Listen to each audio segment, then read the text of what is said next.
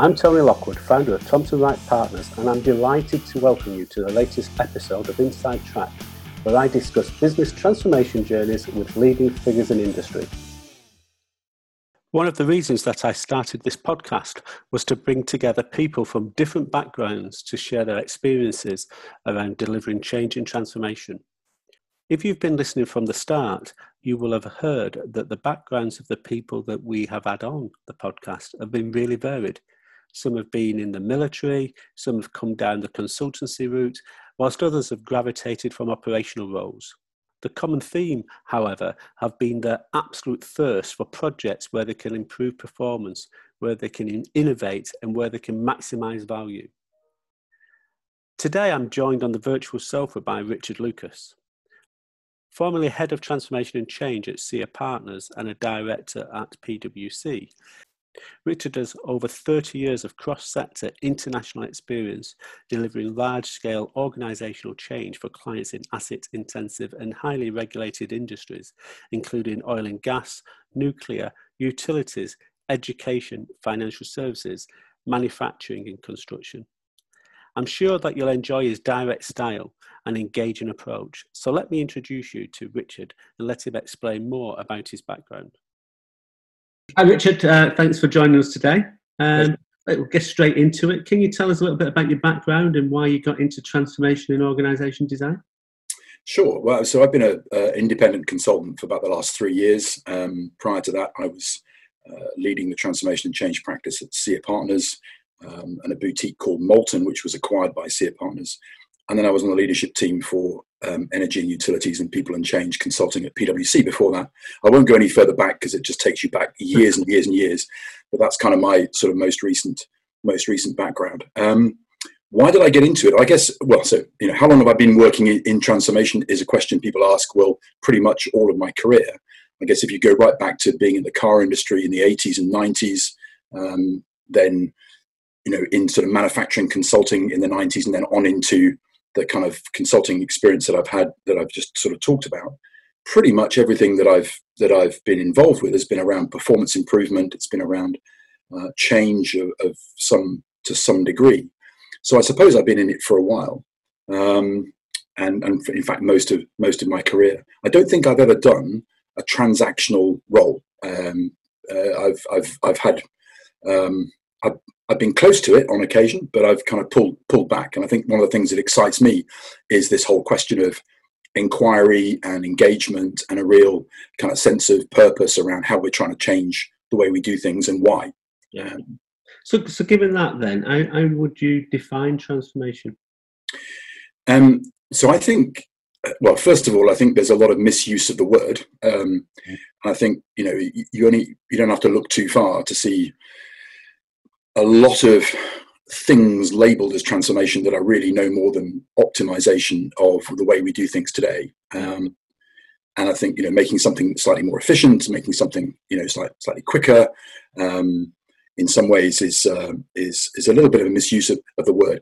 I kind of I would I would say there are three things that constitute a transformation program, and I take I take this from some of the studies that have been done into some of the top transformation programs of the last decade. If you read, you know, Harvard Business Review, if you look at the Harvard um, Innosight Group, done a lot of research in this, and you know, growth is one. So the outcome of anything that you're that you're doing is significant growth in the business, um, a redesign of your core business to deliver products in a different way or different products into different markets, um, and breakthrough financial results. So a significant performance improvement um, of a nature that that that is turnaround or breakthrough. Uh, and you know, you only have to look at some um, some great examples of, of of organisations that would kind of fit that that bill. You know, Amazon Web Services, Philips moving from electricals to healthcare, um, changing their core business completely. And the one that's kind of that that I enjoy talking about the most is um, is the Danish oil and gas company, which was moved from from exclusively hydrocarbons to exclusively renewables and exclusively offshore wind. Um, and they did that by hiring a guy from Lego uh, to be the chief exec, and he transformed the organization with repurposed it actually and galvanized everybody behind uh, a new purpose um, to be the biggest offshore player in, in wind. And, and they've succeeded, and the results speak, speak for themselves. Now called Ørsted. Um, it's a very famous example, um, and that, uh, that to me kind of epitomizes what transformation really is. Um, I suppose I've been uh, fortunate enough to uh, have worked on and led a few programs that don't come up to that sort of level of, I suppose, notoriety or or, or, or fame, but actually have some of the same elements of it. So that's kind of how I would that's how I would kind of define it: growth, redefining the core, and breakthrough financials. Okay, and and you've you've done quite a lot of work, as you say, in the sort of oil, gas, and utility sectors. Mm-hmm. Uh, sectors that uh, many people would say are quite traditional. Mm-hmm. Uh, how open have they been to to change and and and you know going back to that example that you were just given in the in the in, in the Danish company there, fundamentally changing the the, the whole operation. Um, I know you weren't involved in that uh, no. directly, but you know, just in your experience, how open have people been to change in that sector? I think actually possibly more open than you'd think. You know, if you think about things like digital oil fields have been around for some time. Mm-hmm. Um, you know, the if you think about the way that the that, that organisations are now routinely bringing digital tools and digital technology into into their core operations, that's been happening in, in oil and gas for a long time. It's also been happening in um, in utilities, in networks, and, um, and so on. Um, but I think you know inevitably with a with a highly regulated business, we've seen this in financial services. You know, financial services being disrupted fully by you know by you know, fintechs and and so on. In highly regulated businesses, I think there is this reluctance to go to go the whole way and transform the way we're doing things. I think there is a um, there's a natural reticence and a natural recourse, recourse um, to the regulator. Yeah. You certainly see that in nuclear. Um, you know the nuclear business, the nuclear industry is very uh, is very highly regulated, as, as we know, and it does permeate through um, the way in which the whole whole organisation t- makes decisions, the way it works, and so on. And that's and that just is that just is right. So what? How would you you you wouldn't transform you know EDF Energy into Netflix, right? You you can't, right? Because they operate in a very different space, um, regulated very differently. Yeah. Um, you know, uh, we're talking about life and limb on the one hand, and we're talking about some digital content on TVs on, on the other. You know, there's just no no comparison. So so change tr- and transformation in energy and utilities, I think, happens slowly, but it is, but it has, it certainly has happened and, and continues. I think it's interesting to make the connection with financial services, as you say, very regulated industries. Um, and, and, and I sort of use the sort of um, description a, a, lot of times that the traditional organisations, um, the EDFs, the Barclays of this world, are the ocean liners, and actually it's the it's the smaller uh, new entrants, the, the fintechs in the in the financial services world, and, and, and sort of really sort of innovative new entrants into the into the uh, utility space, that are driving that change. Um, and, and and you would question, and, and you know, it's a discussion uh, point, I think, but whether or not the ocean liners would naturally want to change, or are they being driven to change by the new entrants? That's a, I'm not too sure what the answer is. Yeah, and I suppose I'm, I'm, you know, I'm not a sector expert by any means. I, I, I don't, you know, profess to be. I'm, I'm, I'm a, you know, a student uh, yeah. of all this, and I really enjoy, you know, understanding what are the kind of the challenges and stresses that a particular sector is under. But you've only got to look at some of the uh, smaller utilities players that have gone under without having the you know they haven't had the the backbone they haven't had the underpinning they haven't had the base to be able to be to be successful in when the market goes south whereas you know the big generators do you know because they clearly have the, that much more vertical integration and much more able to sustain a customer proposition. But yeah i think it is you know it is interesting. I mean my, my main you know I've, I've, seen this over the past couple of years in or in one particular client um, it's a uk subsidiary of a global construction company and the sector is in building distribution. And my main kind of interest is, is in how are organizations responding mm. to the challenges and shifts in, in the environment in their particular sector. And I don't need to know what those shifts in, in the environment in that sector is in order to help them to do that. Yes. And I think um, the last two big programs that I certainly led were we were selected on, on the basis that we had no history in the sector And what they wanted was they wanted some challenge, they wanted some questions that they'd not considered before. They want, wanted, you know, a level of inquiry that they wouldn't get with somebody who was who had 30 years experience in that in that particular sector.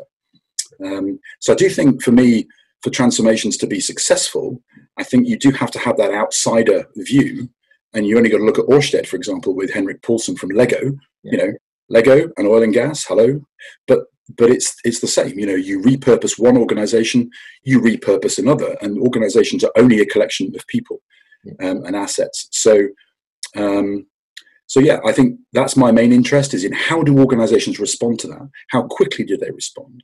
Um, and my, I suppose what what I what I do now is help leadership teams to take that shift in strat or take that shift in their environment, understand what that means for their strategy or their purpose actually as well, and then how does that translate into action? I, think the, the interesting point that was raised there um, was that, um, as, as you just saying, you went into the organisation um, without any background experience in in that, in, in that industry. Yeah. But the strength of that was that you could do a, a real challenging review. And, and, and, and what I sort of ask all the numpty questions to get right down to the core issue very, very quickly. Yeah. Where if you've got lots of background experience, then maybe you, you wouldn't want to ask those really obvious questions because it might show you up in, in, in a different light. Well, that's exactly right, Tony. And I think there's there, a really good example of that is the is the early stages of this of this particular program. You know, what the organisation wanted us to do was to come in and and you know, I suppose qualify their organisational plans and then do some process mapping to help them understand the interface between their new operations and and the centre. And actually, when you ask some searching questions around strategy, you realise that well, actually, they don't know who their core customer is. Yeah. And we asked that question, you know, right up front. So, who is all this in service of, right? Tell us something about your customer base, and then who are your core customers? Mm. And they couldn't tell us. Um, so, you know, I designed a, pro- a, a, process, a leadership alignment process with, with you know, workshop heavy, but you know, with some very, you know, sort of open um, and engaging kind of sessions that got people to talk about oh, their past 20 years experience of different customers and so on and so forth. And you know, by the end of that day, I put a, I put a hypothesis up and said, well, I've got no experience in your sector. I've listened to you for a day. Here's what I think they are. What do you think? You know, um, I may be wrong, but here's here's where here's where I think here's where I think you've you've you've got to. And there was there was a moment of well, yeah, you're absolutely right. Um, well, I said, well, I'm you know, I'm not right. You're right because you you're the people who've come up with. I don't know all, many of these customers at all. I, I, don't know who they are. I don't know what their buying habits are, and so on and so forth. But but you know you have segmented your organization and your your business now into these these customer segments. Can anybody tell me the size of these markets? Uh, well, that's about between 10 and 15 billion. That's about four to five billion. Okay, so what's why are you trying to run that four to five billion addressable market through the same operation that you're trying to address a 15 billion uh, yeah. market and the customers are in, are entirely different as you've described them one set of customers are small agile they need you know response they need fast fast service they need. And the others are you know high volume low margin etc etc um, so you're dealing with very different customer requirements and you're trying to deliver on those very differently through the same same same operations. And one is getting in the way of the other and that's the main cause of your complexity. I go okay. Yeah well we think we think that's right. Okay so what's the answer? You know and you get you keep going through this in process of inquiry and alignment until the leadership team goes do you know what that's actually the action that we now need to take we now need to look very seriously at segmenting our business in the same way that our customers are segmented and that was kind of yeah, that, that, that took up the first two two weeks.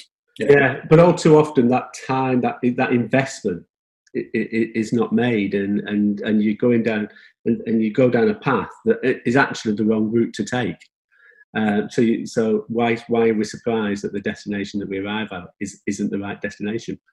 Uh, and, and, and investing that time up front sometimes it, it, it's it's the people people feel that it's wasted time Um, and we need to get into it because we're we've just got sign off and we're six weeks behind schedule anyway. Yeah. Actually, getting in and spending that time to really understand it is, is massively valuable. Well, so it's the first principle that I adopt in any in any program, and I won't do a program where I won't I won't work with a client where that is not a possibility.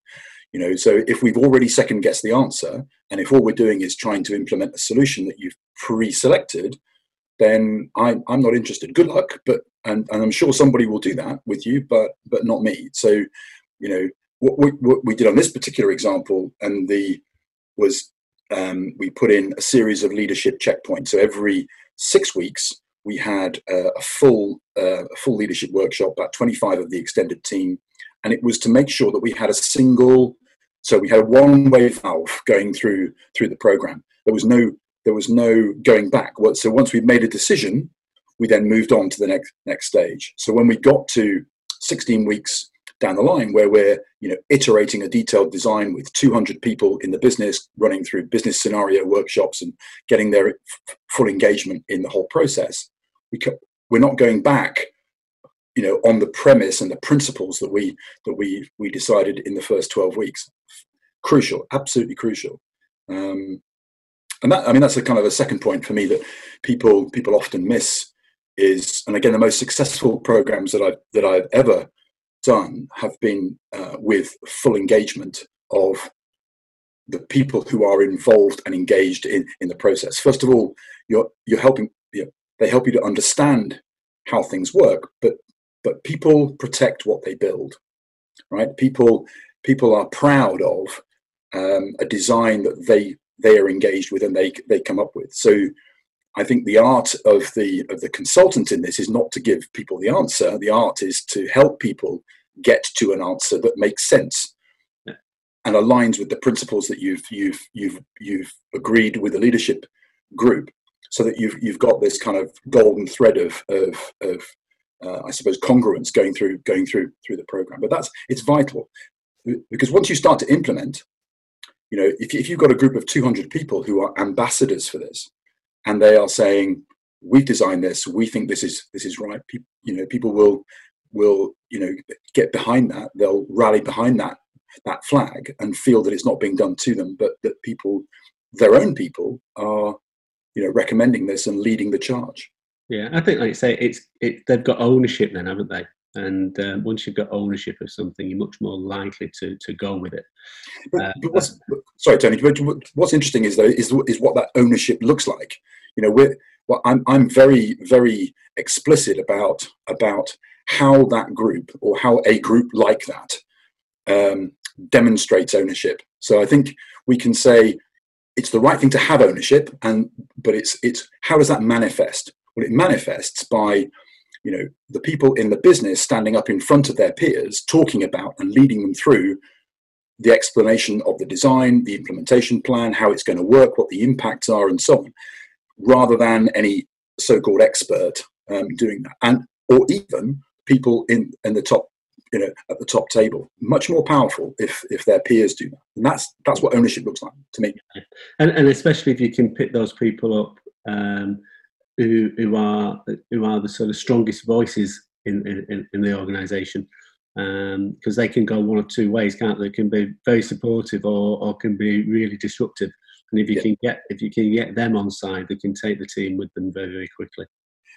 You can, and I think you know having one or two epiphanies right through through this process it can be very powerful. You don't want too much of it, but you want one or two people standing up saying, "Do you know what? I was really skeptical about this. Um, but now I'm completely on board, and this is absolutely the right the right way to go. But don't don't underestimate the amount of work it takes to get to that to that point. You know, you have to go through a process of of considerable um, evidence and evidencing the way the work the way the world works today. What what are the vicious circles that are operating in your business? How is that how is that you know leading to a kind of a spiral of underperformance? How might this change that, and so on? And so once you once you've gone through that process, then it's it's it's much. It, it doesn't just happen. You know, it's a it's a it's it, it's a lot of hard work. Yeah, absolutely. So those are sort of two elements. There's the, as you say, be absolutely clear about what we're trying to do, and be clear about what you know the, the strategy and and, and and and and the work up front. And then there's this, as you say, the engagement piece and, and, and, and getting ownership within within the organisation. What what other uh, elements do you feel are, are vital for successful change? Yeah, there's a there's a there's a few, and I think I've, I've, kind of covered one around the sort of engagement and iteration of the design, and so bringing more agile techniques into the kind of iteration and and the you know sort of design thinking really. Um, but one crucial one is to is to look at the organization and the business as a whole system. Mm-hmm. So, but there are too many examples that I've that I've seen where people think there is a magic bullet to to to change, and actually, you know, if only we right, if only we tell people how to behave differently, everything will be fine. Well, if you don't if you don't change the metrics, if you don't change how people how people are measured, you will not get different behaviors. And one classic example for this is this particular program. We uncovered the fact that the entire business was being measured on margin. Um, and what that meant was that that people at the front line, right, the, the branch managers, the people, the, the, customer advisors, were more concerned with selling lower volumes of things at higher margin. You know, that margin was the thing that drove their their customer behavior. So rather than try and grab more customer sh- more share of the customer's wallet, rather than try and introduce them to new to new products, etc. You know, margin drove drove everything, even to the extent of of justifying headcount in in a particular operation. So, you know, uh, what I've done is I've shown that is I've shown that by having an extra an extra salesperson, I can increase the revenue in, in the branch by by twenty percent. But actually, that's had no impact on margin. So you're not going to continue to have that extra person. We're going to take that extra person away. Well, in a business that's suffering from declining revenue and declining market share and declining share of wallet, that's madness. Mm. And that's, you know, so changing changing the metric if you say what we want is we want the behaviors around customer service well you have to make sure that the metrics support that you have to make sure that the processes and technology enable you to do that and they were implementing an erp they were implementing some digital tools as well that were going to help that um, and you have to make sure the organization and accountability supports that as well um, so that people feel empowered uh, in their role. Their roles are meaningful and they feel empowered to do that. So we kind of took a, a whole system approach to this. Once strategy was understood, once, once we understood the direction the firm was going into, um, then each element, had to examine each element. Yeah, I was going to say, and presumably now that you had helped them to understand that there was the, at least two different customer segments, they could have a slightly different approach potentially well, to a significantly different approach actually significant i mean i mean uh, uh, this was i suppose the leap was was that actually what you're looking at doing is creating a separate is creating a different business. Right. so you have to because you know, this business operates in you know where you know supply chain is is the most important thing right? So ensuring on time in full delivery you know your the, the whole way you control warehousing and, and distribution and your, your transport network and everything else. And and your contracts your commercial side is completely different because you're dealing with national contractors and big you know public sector organizations and so on. Whereas the other side of the business was small builders trade retail in some some cases retail as well. Very different very different set of set of measures very different you know and we we went through a process of doing this with with with the leadership team of saying look let's let's think about a number of different aspects to a business and let's see whether those aspects show up in each of these. If you were to imagine these businesses as different businesses what would be you know how would they score on a, on a sort of a range of one to five in each of the, these areas? And very quickly you realize that almost every single facet of the of the business is different. Yeah. And so you then say well okay what's the logical conclusion here? You know what do you conclude? Yeah. Yeah, because you, know, you can't conclude that you're going to continue to do it the way you do it yeah, because like you say, if you, if you continue to op- try to operate both uh, both sort of customer segments through the same um, delivery mechanism, you, there'd be confusion, wouldn't there? And and, and how to do it, and, and and different measures is always difficult to to introduce multiple measures for people. I, absolutely, but I, I think the thing that not to forget here is the length of time it takes to get these things in place. So this organisation is only now uh, implementing and being successful and implementing a different model and different way of servicing those customers um, and our involvement in the program finished about about a year ago after the pilot implementation. So, you know, there, there's a design looks great on paper, um, but until you until you're implementing, until you're in in the thick of, you know, how does this actually work? Um, nothing changes. But the business is now changing, and it's now starting to see an uptick in market share. It's starting to see an uptick in profitability for the first time in years. You know, so fingers crossed. Yeah. Some of the things we did made sense. What's been the most frustrating program you've been involved in, and what made it frustrating? Okay, well, I think that's a really easy one. Um, really easy one. So, um, I've, um, I've walked away from a couple actually, um, and uh, I think you, I think you were uh, involved in one of those, um, although it wasn't really a program as far as I was concerned. But that's one of the reasons why I walked away. Um, but I think uh, the most frustrating, and I'll, I'll, contrast it with a program I did immediately afterwards, which was exactly the opposite. Right. Um, and this was a this an my next question there then.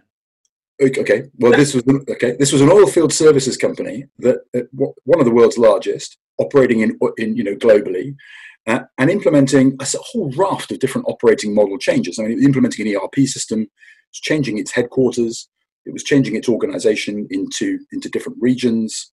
We were involved. I was leading the organization design component of this, um, along with a with a with a team of a team of folks.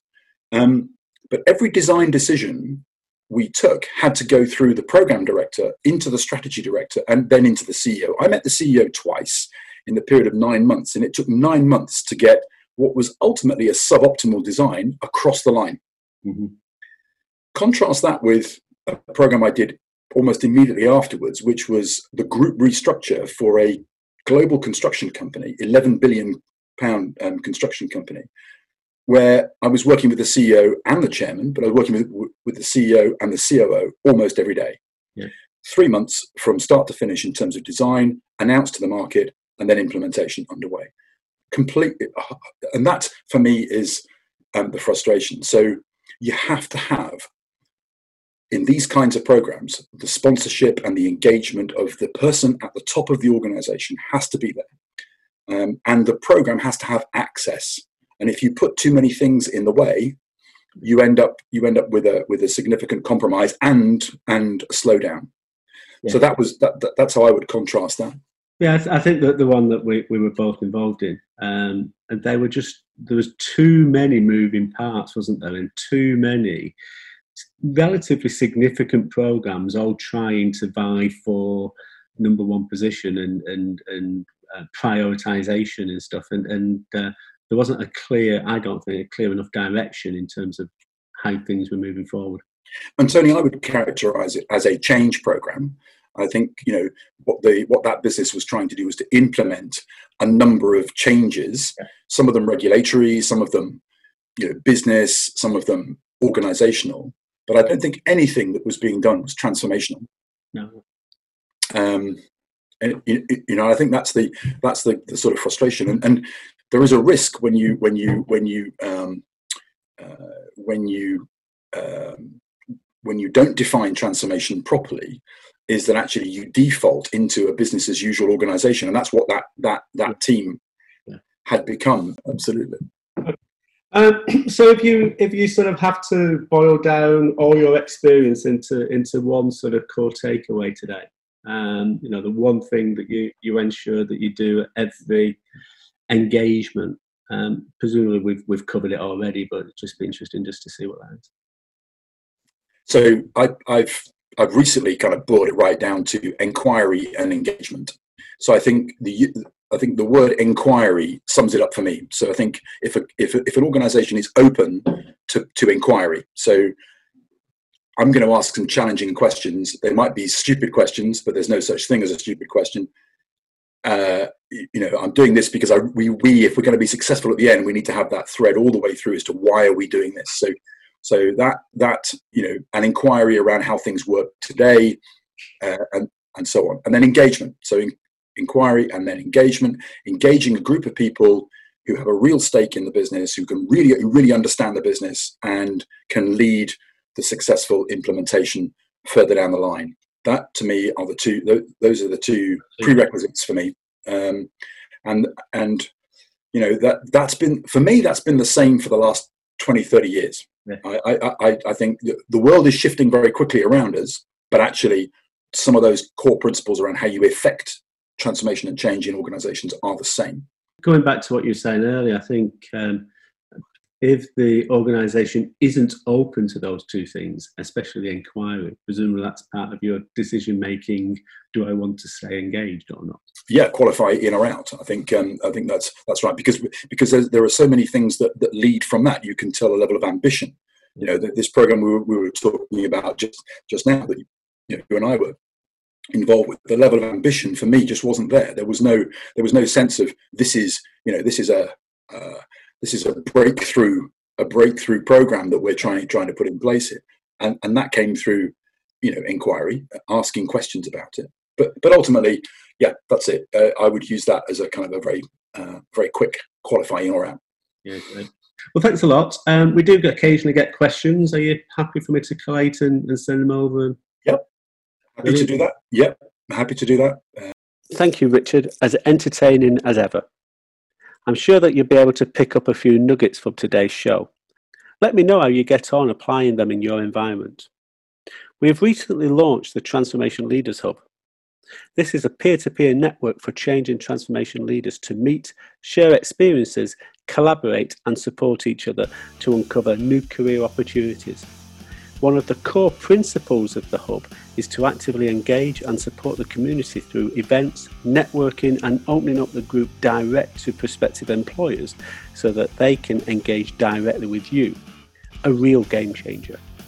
So, as a change and transformation professional, why not join and get involved? It's free to join our Silver Club, so you simply have nothing to lose. See you in the clubhouse.